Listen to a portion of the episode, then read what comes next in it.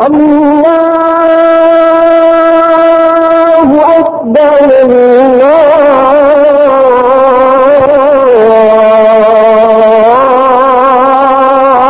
الله أكبر أشهد أن لا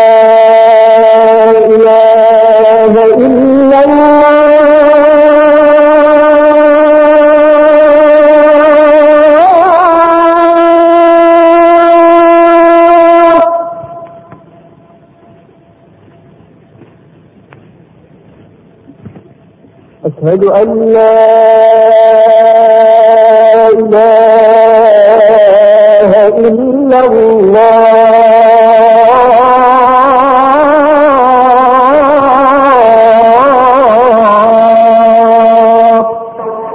أعوذ بالله من الشيطان الرجيم. بسم الله الرحمن الرحيم. الحمد لله Alhamdulillahi Rabbil Alamin. Wassalatu wassalamu ala asrafil anbiya wal mursalin Wa ala alihi wa azamiyat May magandang magandang gabi mga kaibigan.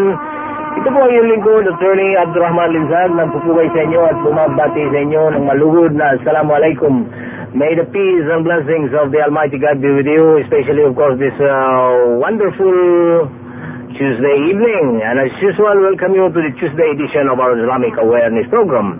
And this is always live, uh, given to you by the Islamic Dawah Council of the Philippines, Monday to Friday, and from 8.30 to 9.30 in the evening over your favorite station.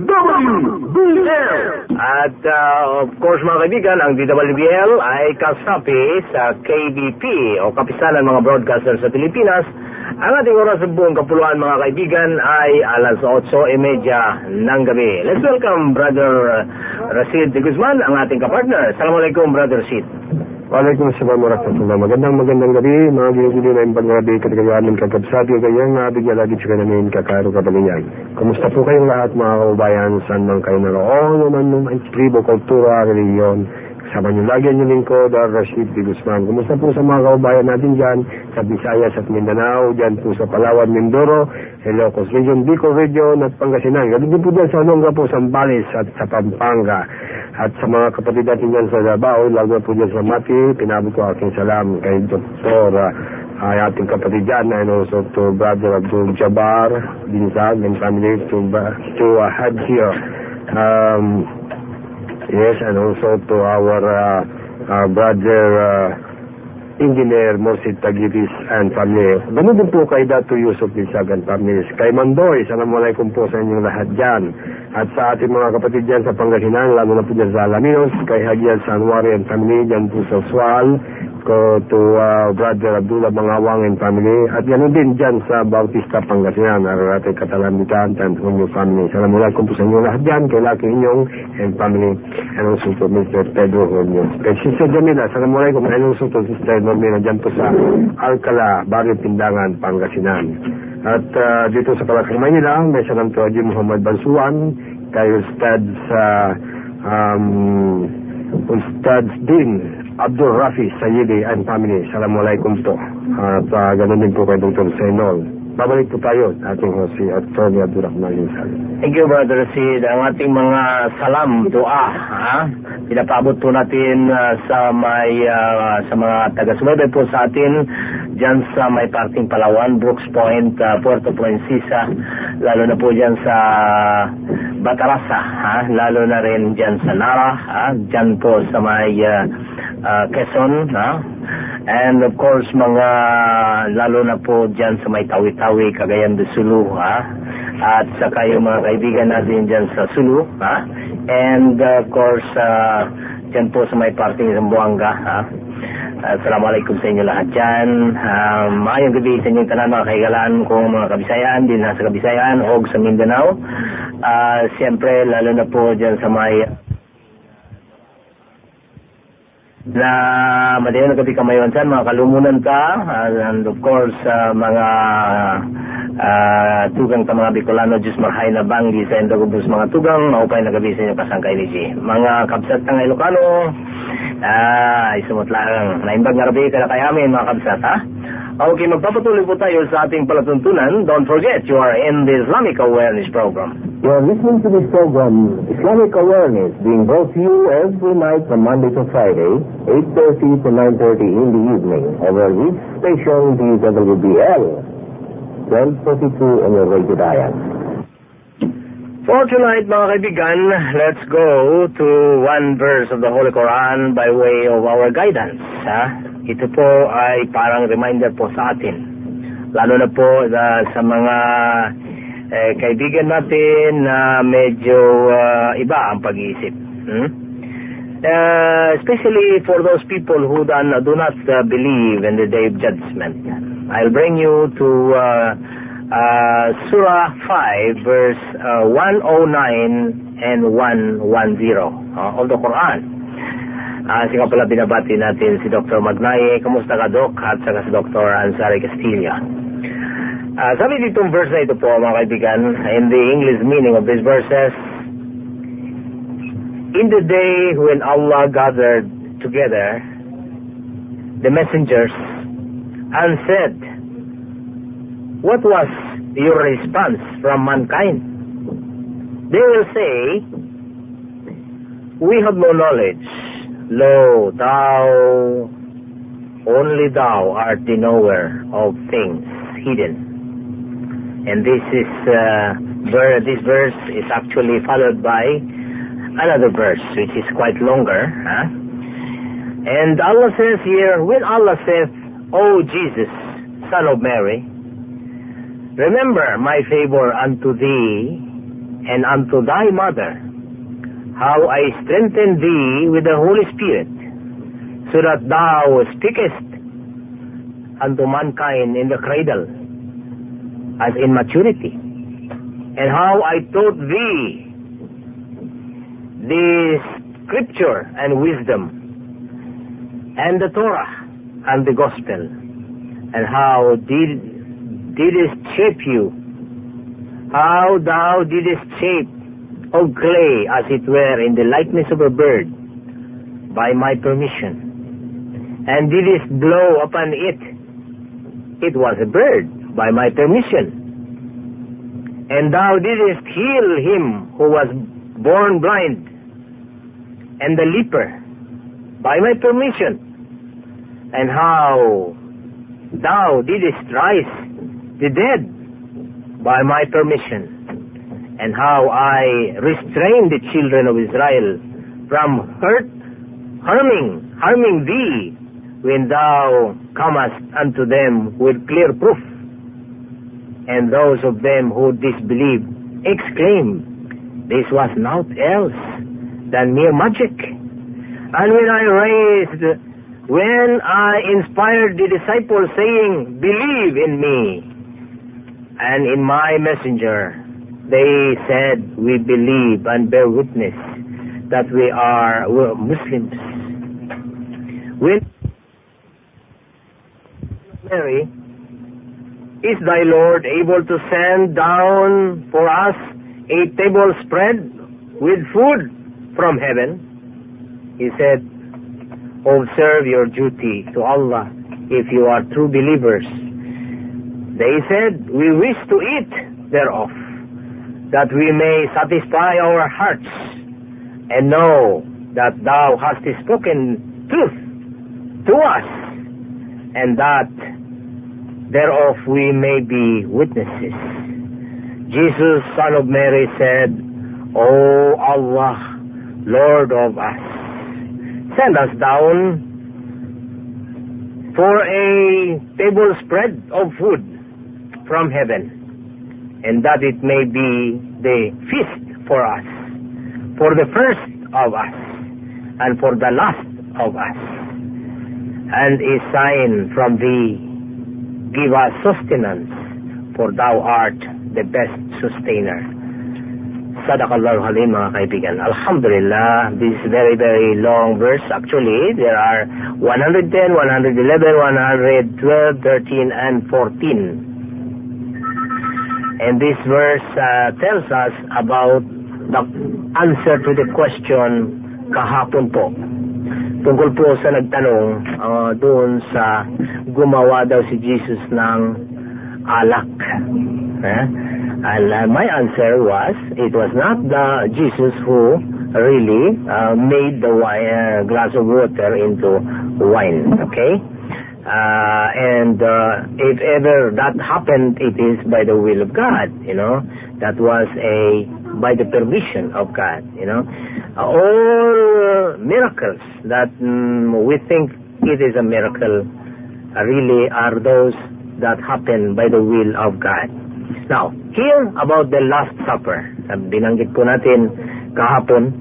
At uh, here, the Last Supper, it was not explained very clearly in the Bible. And in these verses of the Holy Quran, it was very clearly explained that it was the, uh, the disciples or companions of Prophet Jesus who asked for it. You know, to cease to believe, sabi niya. Please give us. So, medyo nakantsawan po si Prophet Jesus, and so therefore he prayed to God na ibigay po yung table full of uh, food. Huh? And uh, as I told you, wine is in, you can find that also in the, some portion of the Quran, and other things even gold that is prohibited for man, it's there. Man can wear that already in paradise. There is no more uh, prohibition in the hereafter. Everything is halal, you know. There is no more haram there, you know, if you are there in paradise. Uh, of course, you might be thinking about the time of Prophet uh, Adam, hmm?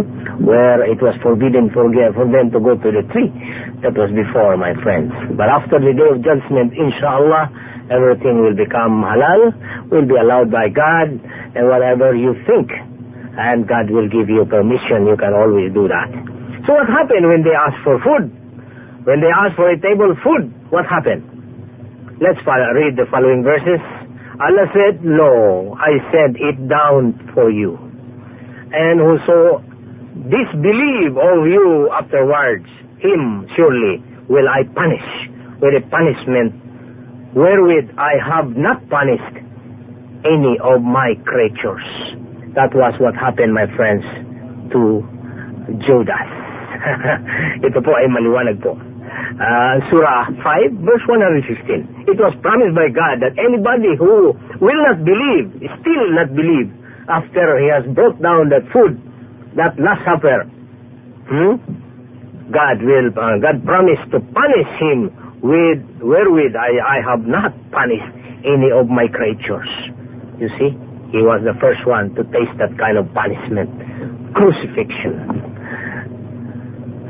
You are listening to this program, Islamic Awareness, being brought to you every night from Monday to Friday, 8.30 to 9.30 in the evening, over this station, DWBL, 1242 in the Radio Dial. Okay, mga kaibigan, so yung Brother Sid.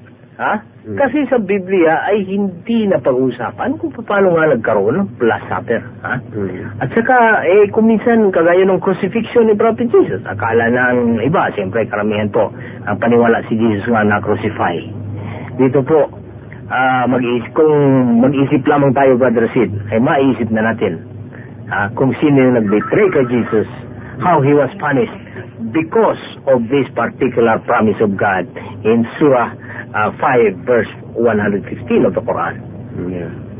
So, uh, ang ginawa ng tao kasi sa panahon ng Jesus Christ, katulad nung nangyari sa kanya, yung bintang sa kanya, at saka yung pinalabas tungkol sa nangyari sa kanya. Those are all uh, uh, blasphemy, kasi katulad nung pinalabasan niya sa ngayon, uh, this against the uh, uh, glory or the sovereignty of God. At alam po ninyo yung mga signs na ipinakita niya rin sa tao. Those are great signs of God. Ha? Lahat po yan na uh, ikangay pinamalas po niya, hindi po nanggaling sa kanyang kapangyarihan, kundi nanggaling sa kanya sa kapangyarihan ng Allah subhanahu wa ta'ala, yung lumikha rin sa kanya.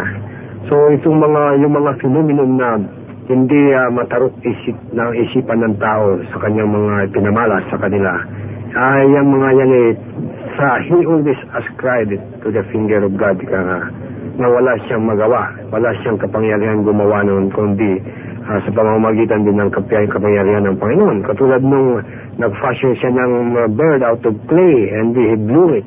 He blew to the bird that it became a living bird. Pero sinabi niya, ito ay sa Panginoon nang galing. Kung ano yun, yun, alam po ninyo kasi ang mga prophets, ang mga messengers ng Allah subhanahu wa ta'ala, ah, sa kanilang kapanahunan kung saan o kung uh, paano sila nasugo, ang kanilang kapangyarihan na ipin, ibinigay, pinagkaloob sa kanila ng Panginoon ay hindi magagawa din ng iba na katulad din nila na sugo. Tulad ng ginawa ni Jesus Christ, Prophet Jesus Christ. Yun po hindi magagampanan ni Prophet Moses. And also, uh, uh, sa kabaliktaran din, eh, yung nagawa ni Prophet Musa or Moses, hindi rin po na magagawa ni Jesus Christ yun. Katulad din po ng Prophet Muhammad, be upon him.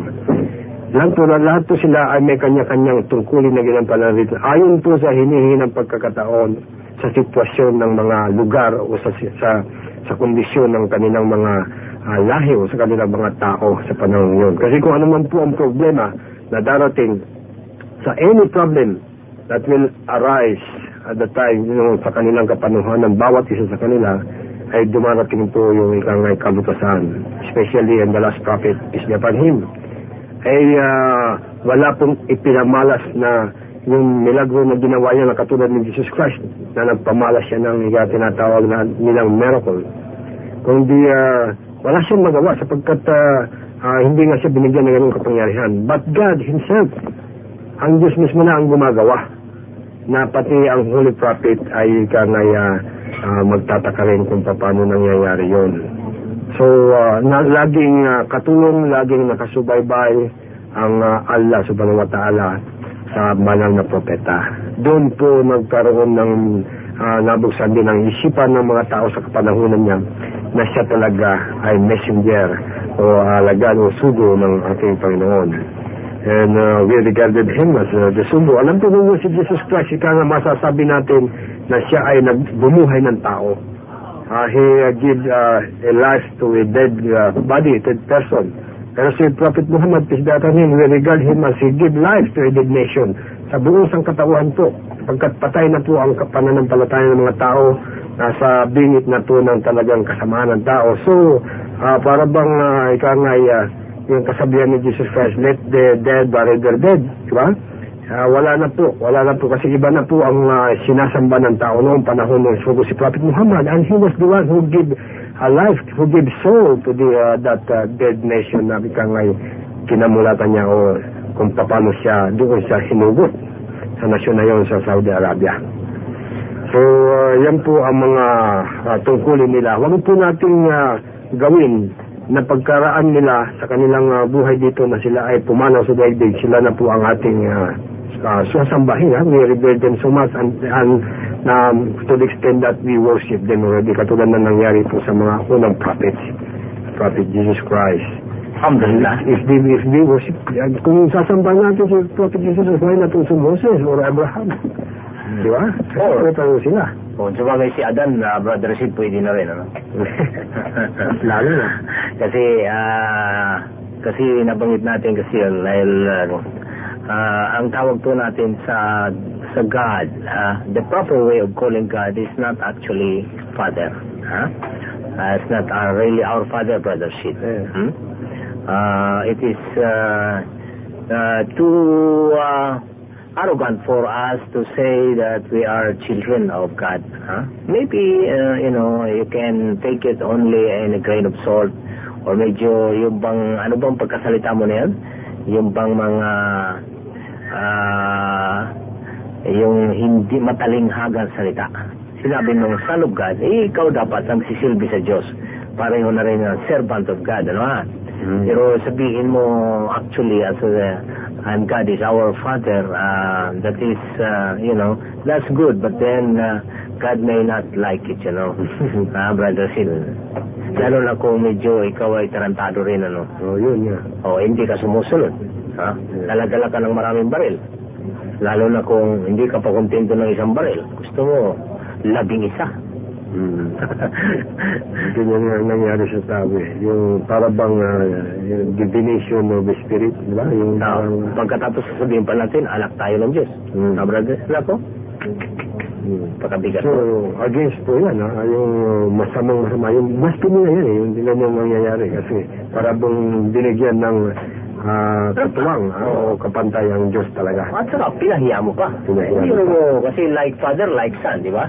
Eh di, kung medyo eh, wala kang disiplina, eh, isip mo, eh, Diyos din walang disiplina. Mhm. Pero katunayan po, ang tatay natin na sangkatauhan ay si Adan. Ha? We have our father who is there in heaven is Adam. And uh, if you read the uh, story of uh, the uh, adventure huh? or the travel of Prophet uh, Muhammad sallallahu alaihi wasallam to heaven in the Isra wal Miraj. Ha? Uh, nung nag-miraj po siya, ay uh, nakita niya si Prophet Adam there in the first heaven. Nandun po siya. First heaven, dwelling there in first heaven. Yeah, of course, uh, uh, nandun po siya. Ha? So, you will find that uh, our Father is there really in heaven. And that is Adam. But uh, that does not mean it is God. Okay mga kaibigan, sa punto ito ay dadako po tayo sa isang point sa itong sinasabi natin na breaking promises. I was reading to you, you know, one verse, Surah Al-Nahl, verse uh, 92, ha? Ulitin natin ito kasi medyo eh, may request sa atin na ulitin daw natin itong verse na ito. Dahil uh, medyo lumalabas ang katu- tunay na karakteristik ng mga sisters natin, mga babae. Kaya po tayong lalaki, huwag tayo maging ganyan, ha? Eh, iba kasi lalaki, ibang babae, di ba? Lalo na sa pag-ugali, brother Sid, di ba? Anyway, uh, ito po, sabi dito in uh, Surah Al-Nahl, uh, verse 92, and this is the English meaning of this verse, And be not like a woman who breaks into untwisted strands that yearns, which she has spun after it has become strong. Nor take your oaths to practice deception between yourselves, lest one party should be more numerous than another. For Allah will test you by this. And on the day of judgment, He will be, He will certainly make clear to you the truth of that wherewith or you disagree. Let's take of this, my friends. And many times a man enters into a contract, but he rebooks. He rebooks it in the greed for more profit. You know? For example, I sell to you my house. Yes, for 150,000. And then, okay, nagbayad na po. Ay, I'm sorry, hindi kita mababayaran ng buo. I give you first 50,000. I, I lack one, uh, 100,000. Pagdating po ng pangalawang araw ay may nag-offer.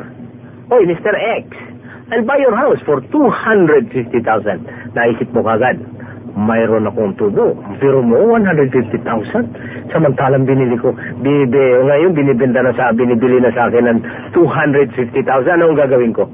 Iriribo ko yun, I will, I will just, sabihin ko na lang na, ano, So, anong nangyari? Bibenta ko na ngayon sa 250,000. Pag kumibo-kumibo ka dyan, mag-ingay-ingay ka, babalik ko lang yung 100, yung uh, 50,000 mo. So, anong nangyari? May tubo pa rin siya ang 100,000.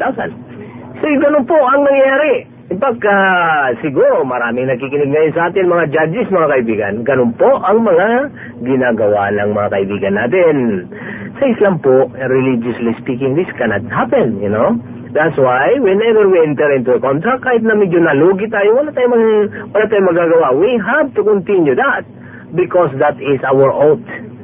So I, I, I think uh, you must understand, my friends, uh, a religious way of doing things and uh, those that are purely, sinasabi natin, uh, eh, sabi nila contractual.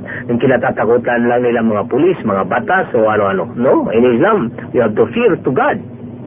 Because if there is one contract signed or agreed between the two of you, God is there as the third.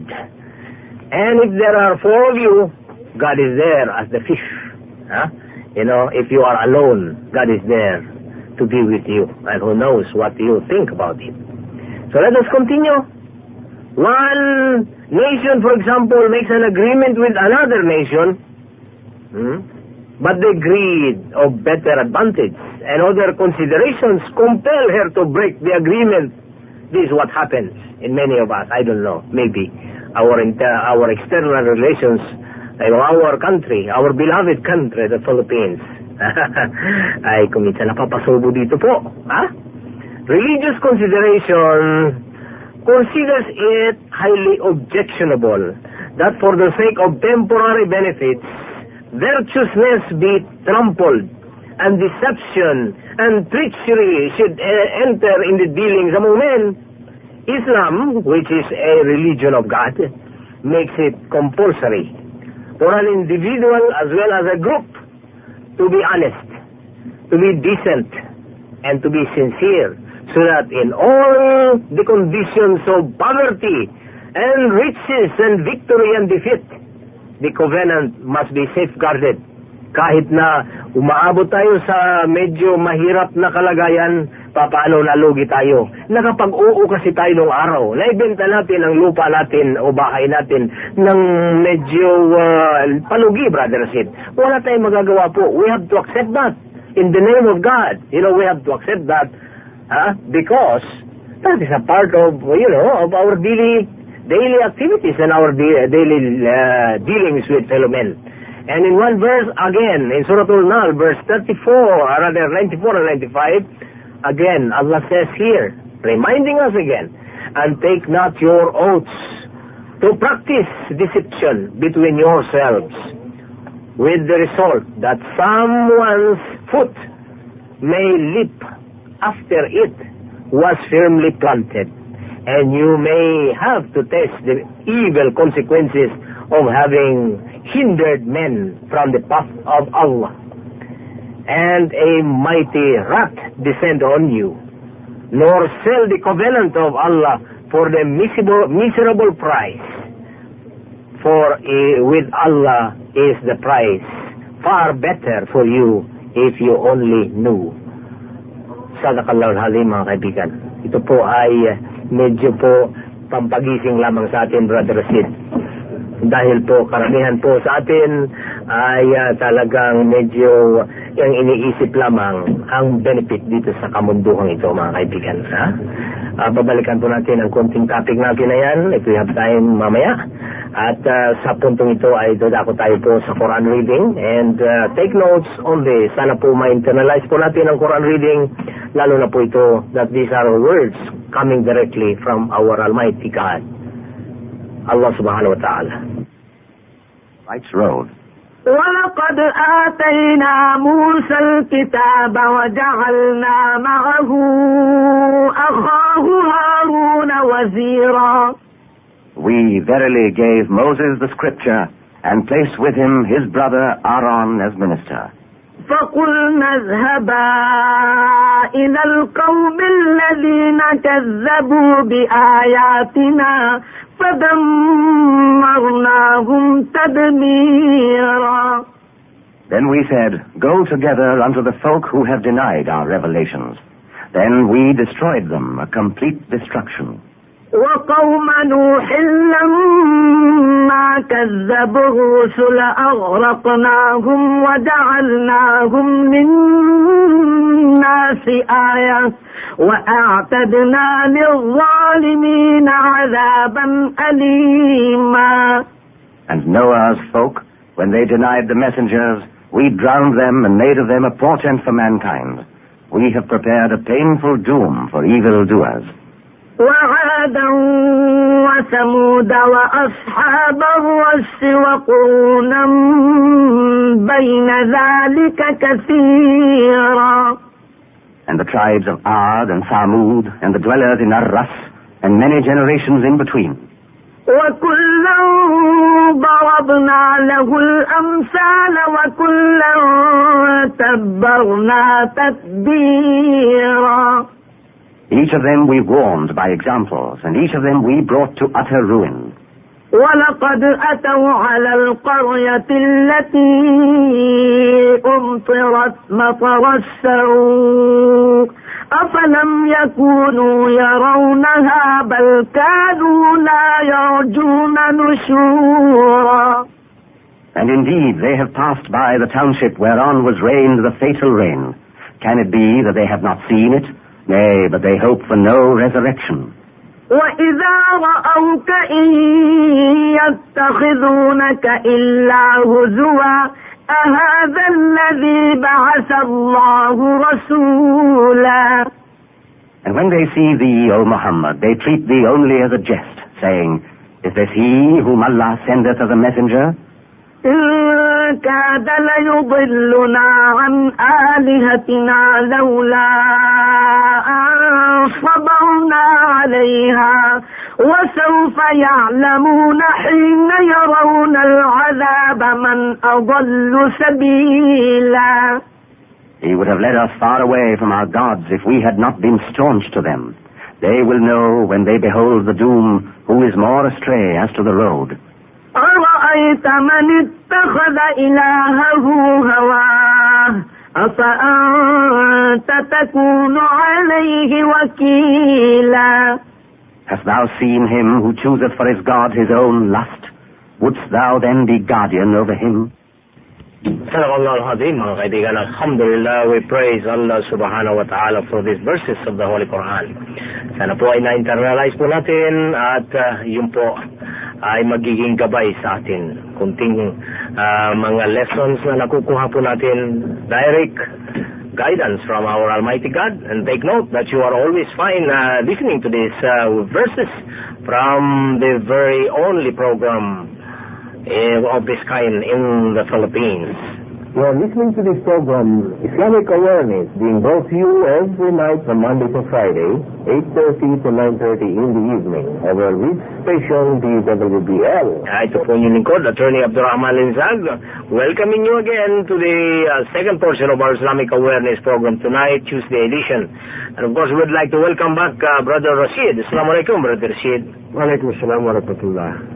And uh, ang uh, tatlo, apat po natin mga sisters na nandito po at uh, medyo napakarami po at uh, medyo ang unang magtatanong sa atin, siyempre, si Sister Jarila. Assalamualaikum, Sister. Waalaikumsalam. Una po nating katanungan mula kay Brother Sturge or Sad Mustafa. Totoo po ba raw na may ban ang ating kaluluwa? Yun ba'y kautusan o katuruan ni Allah? Ban? Ban. Ha? Anong ban? Sa pagbabayad yata may babayaran or... Ah, piyansa. Ah, piyansa, mga kaibigan. Ang, uh, siyempre, alam mo, ang piyansa ay dito lang sa atin. ah, eh, technically speaking, ah, technically, ah, ah, ang piyansa ay kung nakakulong tayo para pipiyansahan lang tayo, Brother Sid, ah, para mayroong pansamantalang paglaya habang hindi pa hinuhusgahan.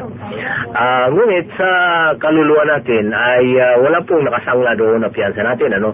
Kung hindi ah, mula sa mm, pagkamatay po natin, ay uh, siyempre uh, ang ating kaluluwa ay nandun na sa uh, nasa isang uh, kalagayan mm, na, na isang kalagayan po na eh, medyo hawak na ng isang hang anghel na angel of death ha? and uh, of course his uh, companion si yung angel doon sa grave ha? and tinatawag po natin na si Munkar ha? At uh, siyempre pagkatapos po niyan while uh, waiting for the uh, the day of judgment uh, nandun tayo sa uh, isang uh, kalagayan naman, isang situation uh, na uh, paggaling doon ay magkakaroon na ng day of judgment. So uh, there is no moment, ah, brother Sid, there is no moment or point where you have to file your bail bond.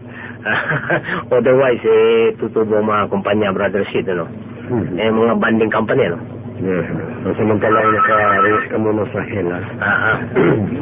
Uh, uh, bago tuloy po natin yung tanungan po natin, isa muna ang uh, kwan dito. So, ito po ang katanungan po natin ulit. Bakit may optional prayer po raw samantalang may obligatory prayer na? Actually, ang pinag-usapan natin, sister, ang ah, obligatory, ang salat, ha? Kaya lang kung ah, hindi mo mapipigil ang ah, tao na medyo ah, matindi po ang kanyang paniniwala sa may kapal at gusto magkaroon ng lamangan. Alam mo kasi, ang paggawa ng mabuti sa Islam ay ah, hindi po na susunod ka lamang sa patakaran, okay na okay ka na, di ba? Sa Islam, no. Ah, equal equal work for equal pay. Kagaya rin ng nagtatrabaho ka sa opisina, gusto mong malaki-laki ang take-home pay mo, gusto mo mag-overtime. Ha? So, may pagdating ng sahod, malami-rami ang pera mo. Mas marami yung pera mo kaysa doon sa pumapasok lang ng 8 hours a day. So, kung papayas, papasok ka halimbawa, eh, sa halip na 8 hours, uh, sabi naman ng boss mo, pwede ka mag-overtime. Trabaho ka halimbawa 10 hours a day. Still, wala ka namang gagawin kaysa magbabarkada ka. Ah? So, malaki ang kabayaran mo. Ganon din po ang uh, ating uh, relationship sa ating may kapal.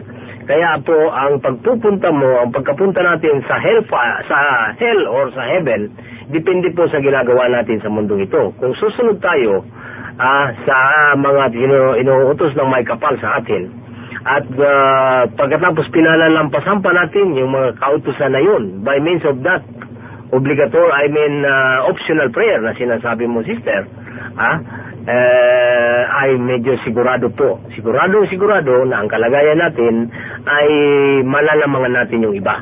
In Islam, ang paligsahan po ng tao ay sa paggawa ng mabuti. Hindi po paligsahan sa paggawa ng masama upang dumami ang pera niya dito, Brother Sid. Ha? eh, hindi po ganoon. Ang Islam, uh, paligsahan, uh, paunahan, ha? medyo competition to do good, not to do bad. Ha? Okay, sister.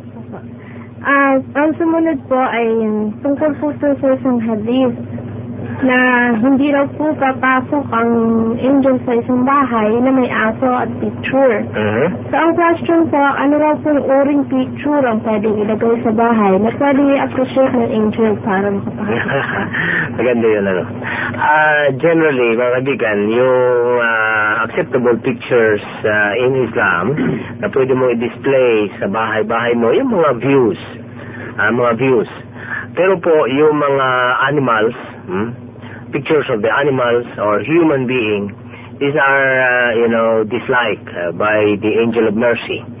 Uh, itong hadith po na ito ay uh, authentic hadith.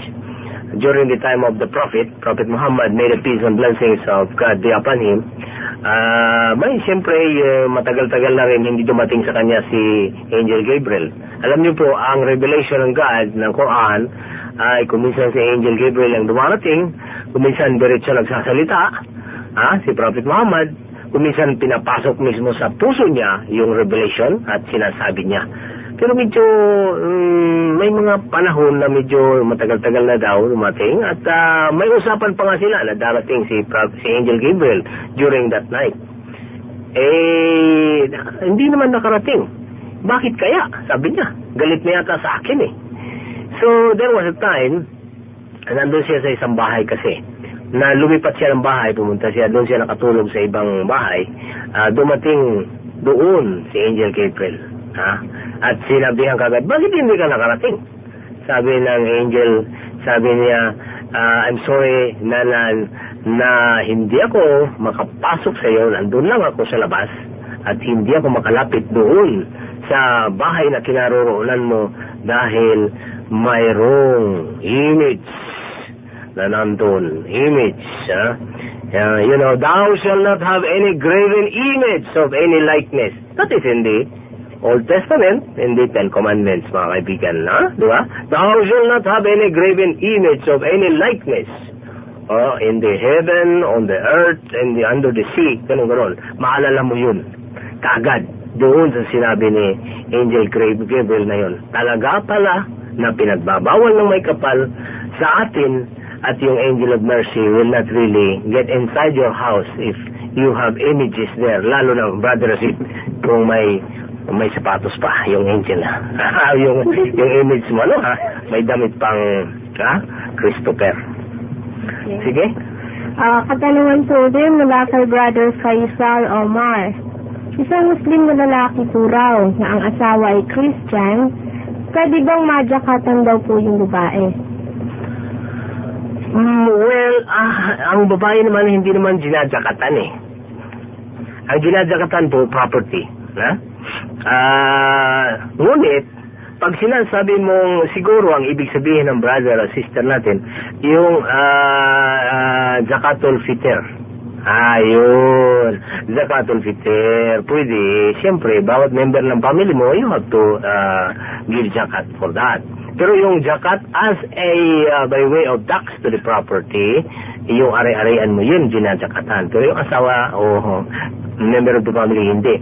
Ngunit, sa fitter, ha, ah, may mayroong term dyan, zakatul fitr ba yun? Yung uh, uh, sadakatul fitr o zakatul fitr, ha? Ah, pitra, tawag natin, pitra, ha, sa ating salita. Basta binigyan mo pitra, mga kaibigan, ha, ah, ang tao. Yun, bibilangin kung bawat isang tao, ah, mga sa 3 kilos of ah, rice, yun, yun, yun. Pwede po, siyempre, member of the family. Okay. Kaya mula naman po kay Brother Bilal, Hazan, Hazan, Usuf. Mm, pwede raw po bang mag-raffle sa ticket po ang Islam? At ang kikitain daw po ay pag igagamitin po sa pagpagawa ng masjid o madrasa. Halal po ba raw po yun? The answer is no. Maraming hadith po dyan. Ah, yung raffle is a game of chance.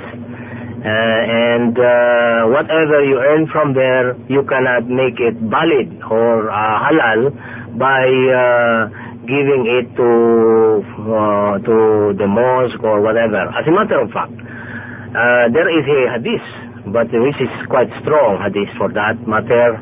Uh, sabi po dyan na kung halimbawa yung pera na ninakaw, ganun din yung pe- pera na galing sa sugal at ginawa ng mosque, we are not supposed to pray to that mosque. We cannot pray inside that mosque because our prayers therein will not be accepted by God, inshallah. Ah, mula po kay Brother Jetid Amir Harun. Ang pagkolekta po ba raw ng sadaka ay kautusan ni Allah o gawa ng ating propeta Muhammad? Ang sadaka ay ah, ibig po sabihin para sa mga non-Muslim natin kung nakikinig, ang sadaka po yung parang alms. Ha? So pagkukulikta ng sadaka eh, ay ah, sunnah dahil po ah, kinakailangan yan pag operation, ah, pagkaroon ng kanilang, magkaroon sila ng trust fund o sa kanilang magagamit ng mga tao, especially in the community. Ah, so that is sunnah. Nevertheless, uh, what is uh, obligatory for man, for uh, the believers are yung tawag natin zakat. Ha? Obligatory po yan. That is in the Holy Quran. Whereas, ang tao, nandun sa Holy Quran din, ang tao nagbibigay ng sadaka ay there is an equal blessing given by God restored for him. At niliwanag po ng propeta ang sadaka ay hindi lamang po pamamagitan, Brother Rashid, ng pera, ngunit kahit na sabi niya yung ngiti natin, smile, is another uh, form of sadaka. So therefore, we are obliged to always give our sadaka uh, to anyone else, whether he is a believer or unbeliever, whether he is an enemy or your friend. Um, you can even give a smile, uh, which is costly, which is costless, brother. okay? Okay, mula po kay Brother Abdul Rak Rakid Diaz. Ano po ba raw ang pananaw ng Islam sa Matthew 5 verse 17 na I come not to destroy but to fulfill? Uh-huh. Ano daw po ang pananaw ng Islam doon? Ah, Brother Rashid, ah, siguro si Brother Rashid muna. Ha, mamaya na tayo. Si, kasi, uh, nung araw kasi, yun ay ginagamit din ni Brother Rashid nung nag-preach pa siya sa Christianity. Brother Rashid, ano ha? Yes. Actually, yan po ay ah, binitawan na kataga ni Prophet Jesus Christ. I came not to fill, not to destroy but to fulfill. Yes, actually po, yung, ah, yung uh, tinutukoy po dyan ni Jesus ay yung law, ah, yung law, yung Torah ni Prophet Moses. Because it was Prophet ah, Moses who ah, prescribed the law of righteousness siya po ang nagdala po ng batasang kautosan. And uh, pagdating po ng, ng panahon ni Jesus Christ, Prophet Jesus Christ, kaya sinabi na, I came not to destroy the law, but to fulfill. He was the one who, uh, who fulfilled, who enforced the, uh, to, to, to execute righteousness, which is of the law, na ikangay dala-dala din ni Moises. Yan. So, napakalinaw yan kasi sinabi ni Jesus Christ din na the eternal duty of man is to, the, to do the will of God. So, yan po ang fulfillment. The fulfillment of the law. Kay Prophet Jesus Christ po ang sabi niya. In other words, Brother Sid, sa Islamic uh, point of view, si Prophet G- uh, Jesus ay talagang kinukonfirm nga talaga yung batas Hmm. na nagmumula sa ah, may kapal. Binasa natin minsan yung verse eh. Ah, sabi di ba? Sabi ng God that He told him the Torah. Ha? He taught him the Torah. Tinuruan si ah, Prophet ah, Jesus ng God ng Book of, ah, ng Book of Moses. Yung ah, Ten Commandments. Ha? And then, ito ang binasa natin kanina eh. Aba, pagkatapos, I taught him, sabi niya, I taught thee the scripture and wisdom and the Torah. Ha? So, and the gospel. You see? So therefore, uh, this you can, you can find in Surah 5 verse 110. So therefore, Prophet Jesus was merely a prophet of God, following the order from God, following the teachings of God, and therefore, as we told you earlier, he was a Muslim. He was a believer of God who submits to the will of God and have no even one inch of an objection, brother Sid. Hmm. Ha? Yes. So, Kamaliwanag yan. ah, Sister Artine, may ah, maraming katanungan. Opo, marami po eh. Habang busy pa si Sister ah, Jalila sa telepono. Opo. May, may tawag po rito, sabi, hindi po ba tanggap ang sala kung hindi nagbibigay ng zakat? Well, um, hindi natin masabi po niyan because uh, in reality, only Allah, you know, can uh, knows that. Na? Kaya po sa atin sa Islam, uh, we have to be careful dahil truly, mayroon mga sala na hindi tinatanggap ng God. Mayroon prayers na hindi tinatanggap ng God. So hindi natin masabi talaga na kung mo, hindi ka nagbigay ng zakat, hindi na matatanggap yung prayer mo, kaya hindi ka na magpe-pray. Uh, hindi natin masasabi yan. Only God knows that. That is for sure. Hindi natin, we cannot, uh, we cannot uh, pretend uh, to know many things than God. Even God here, as I told you, or binasa natin kaninang verse, during the day of judgment daw, sinabi ng God, uh, on in the day when Allah gathered uh, uh, together all the messengers and said, what was your response from mankind? And they will say, we have no knowledge. Lo, thou art Only thou art been aware of all things hidden. So only know God knows that, my friends. Ha? So, pero um, para sigurado tayo na matanggap, Brother Sid, ang ating sala, magbigay tayo ng zakat. Kasi yung pera na, na earnings natin, hindi sa atin lahat yun. May portion doon sa ating earnings which belongs really, truly, to the poor people ah, whom we have to give. Ha? Pero kung suluhin mo yan, parang ninakaw mo na rin, Brother Sid, ang pagkakataon kung muna sa kamay mo. okay? Ang sunod pong katanungan, mula po yata po kay Brother Ras- Rasdi. What's the reward of Muslim if he can recite the 99 attributes to Allah? He cannot recite? If if he can recite the 99 attributes. Ay, marami po. Maraming virtues niyan, Brother Rasdi. There are many, many virtues uh, of that. Uh, maraming reward po. Uh, as matter of fact, uh, uh, in kahit isang pangalan lamang, kung may sakit ka, ha, iyon ay mapag-aralan po natin, yung uh, Asmaul Husna. Uh, marami pong uh, reward ng may kapal tungkol dyan. Ha? Kaya lang hindi natin maisa-isa dahil so many, so many rewards. And immeasurable reward from the Almighty God. Mula rin po kay Brother Rasdi po uli, is it allowed in Islam the death penalty? Death penalty is, of course. Ha? In fact, uh, Brother Sid, ha? maraming eh, mga tarantado na inalis talaga. Because that is the will of God. They have to be removed in this world. Also for their own benefit. Why? Because their sin that they have committed might be uh, already uh, uh, expiated, uh, expatriated by uh, their uh, punishment that was given here in this world. uh, may tanong, ito tinanong din ito sa atin.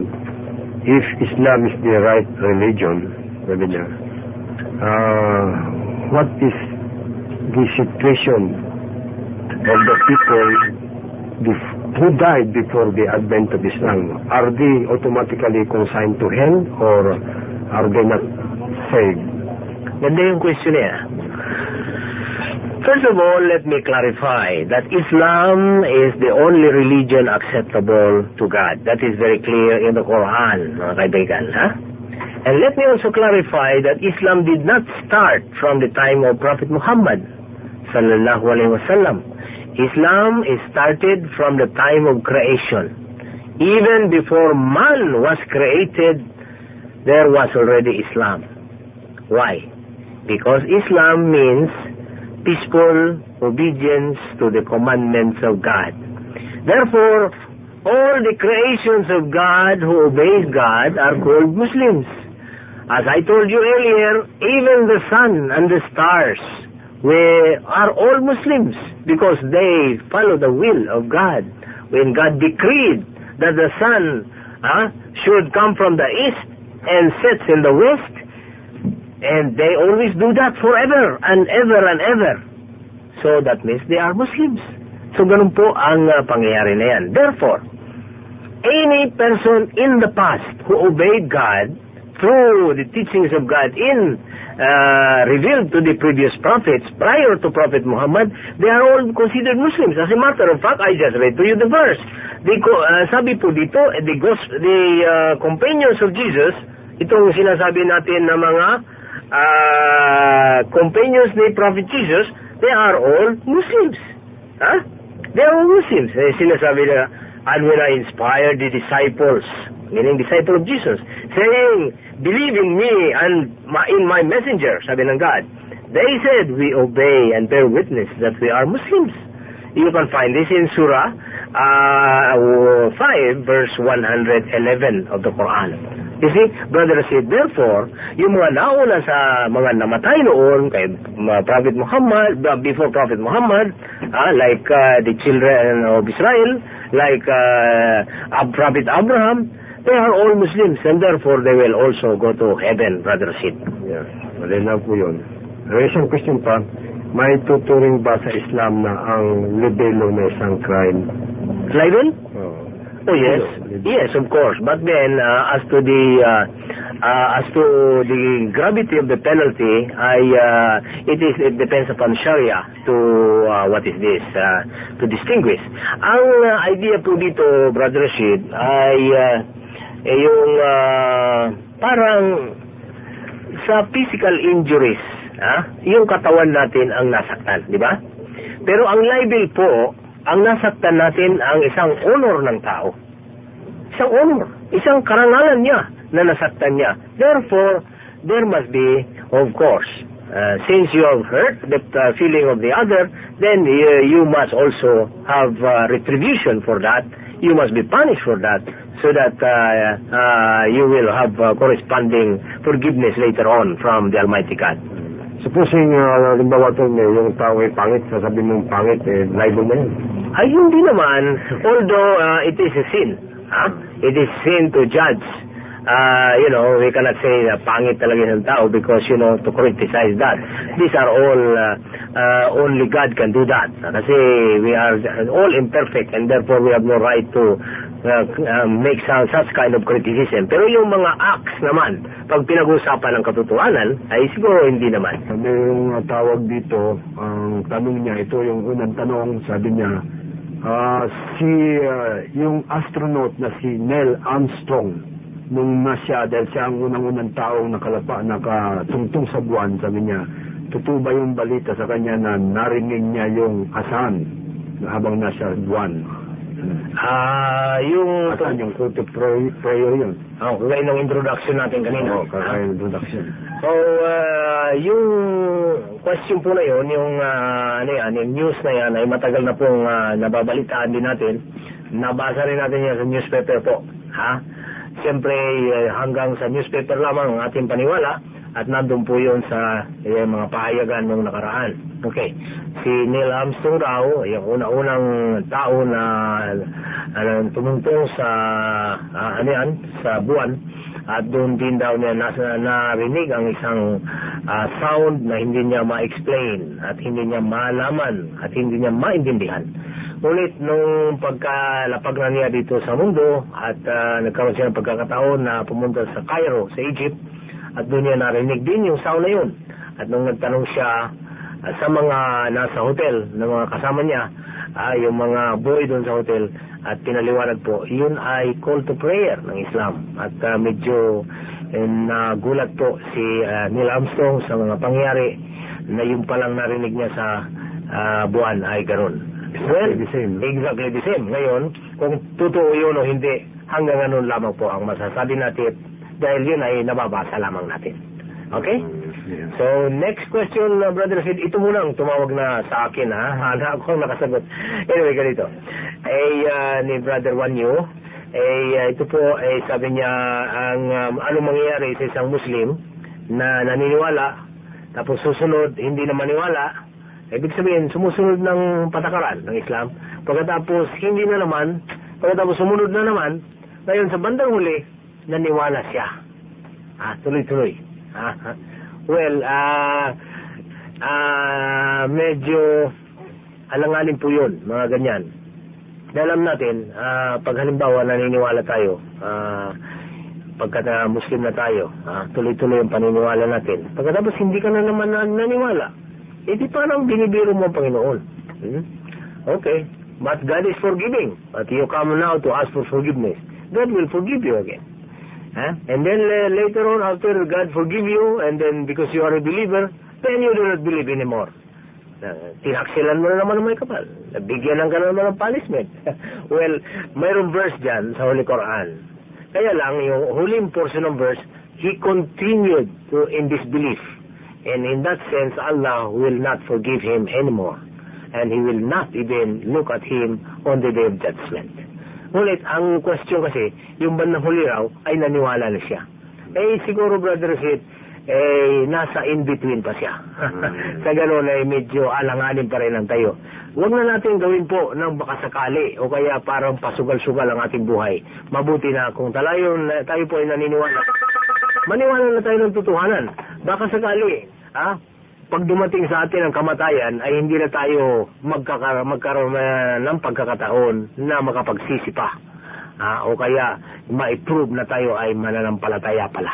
Alam mo po, kami po ay pansamantala na naman mamamalam sa inyo. Maraming maraming salamat sa inyo pagsubaybay at pakikinig sa Islamic Awareness Program. Ang programa na napapanood. Ito ang lingkod, Ar-Rasidi Guzman, ang mamaalam na Assalamualaikum. And alaikum salam. Thank you mga kaibigan. Maraming salamat sa inyong pagsubaybay. Ito po yung lingkod. Attorney Abdurrahman Linsag. Namamalam na sana po ay nakabigay kami ng kabutihan sa inyo ngayon at kinabukasan. Inshallah. Assalamualaikum warahmatullah. الله أكبر الله أكبر اللہ